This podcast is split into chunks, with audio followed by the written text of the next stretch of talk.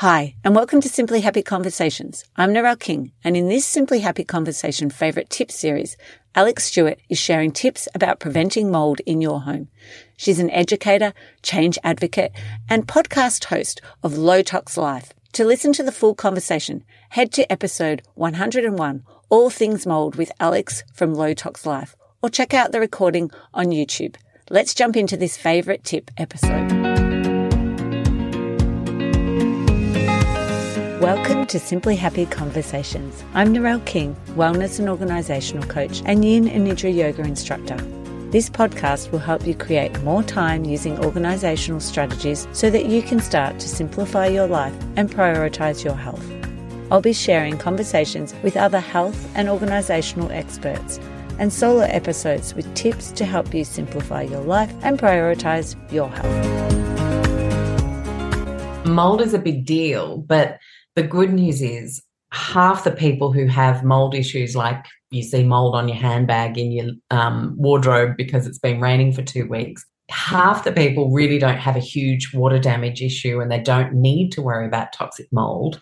They actually need to reduce the humidity in their homes to below 60% at all times to prevent the growth of mold and then to learn how to clean or get rid of those few items that you saw the first time mold came about and uh, and learn how to prevent it. So I'm a huge fan of dehumidification. If you live mm. in damp areas, uh, I always have a 10% off going with the wonderful Ausclimate dehumidifiers for people. So the code is Low Tox Life, and you can cash in on that anytime you want. Their pro- their products are amazing. They collect water so fast compared yeah. to other units I've had in the past. Oh, we've got we got one like at mm. Christmas time, and obviously, living down here in Victoria, we don't have the humidity in winter, but in summer we did. But wow. now I've moved it into my laundry.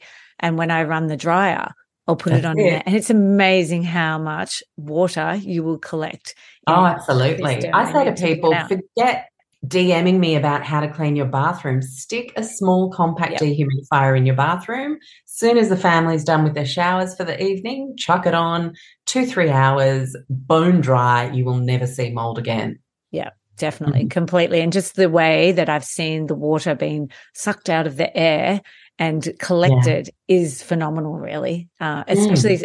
and not where we live, we don't have humid days every day, whereas you probably yeah. do um, so, you know, when you do have one of those days and you put it on, you're like, oh my gosh, that's already full in say two hours compared to, and it's probably faster for you, but, um, for us, it's roughly around two hours on sort of a humid day, the, our system that we have. So yeah, it's quite interesting and eye opening when you see that and see it's those huge. results, isn't it? Yeah, it is. And so I always say to people, do you have a shady side of your house that just doesn't seem to dry out as well as the rest of the house?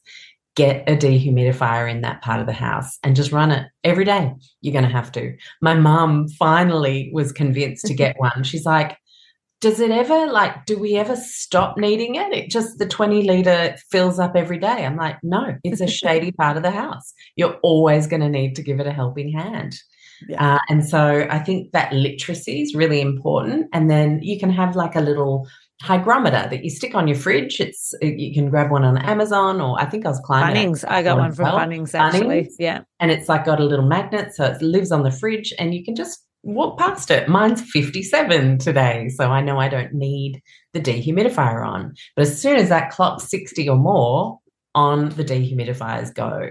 Uh, and a lot of people think, oh, I'm going to open all the windows and air things out. But if it's raining, you're better off having things closed and running dehumidifiers to prevent the walls from staying wet for too long. And then when it comes to leaks, just act fast. If it's been a big leak or a flood, you're going to need commercial dehumidifier uh, hire. Um, just Google it. You'll you'll find units available around you, uh, and get those in within the next two days because mold can grow after that 48 hour mark uh, in a water damage situation. So if you really want to act quickly. You want to call the SES and get a tarp over the roof. Don't let it keep leaking, and then uh, work quick smart with your insurers to make sure that you deal with it. And hopefully, they reimburse you for the commercial dehumidifier. But if they don't, your health is on the line uh, when it comes to leaks. And I just always say, just get those things in as fast as you can when you've noticed a leak before you can get a tradie or an insurance inspection because um, you just that way you're preventing the water damage, which is what we always want to do. Because remediation costs tens of thousands, if not hundreds of thousands, if you're talking about a big whole house remediation. So I want to stop anyone from mm. getting to that point. Thank you so much for joining me for today's Simply Happy conversation. If you find yourself wasting precious time searching for misplaced items and wishing for a more organized life, then you need my five minute declutter ebook the ultimate guide to quick and easy organizing solutions for a clutter free and happy home. Forget about spending months KonMariing your house. These fun solutions are designed to give you immediate results in under five minutes. Head over to Simply Happy in the resource section and download your free copy and start seeing results in minutes.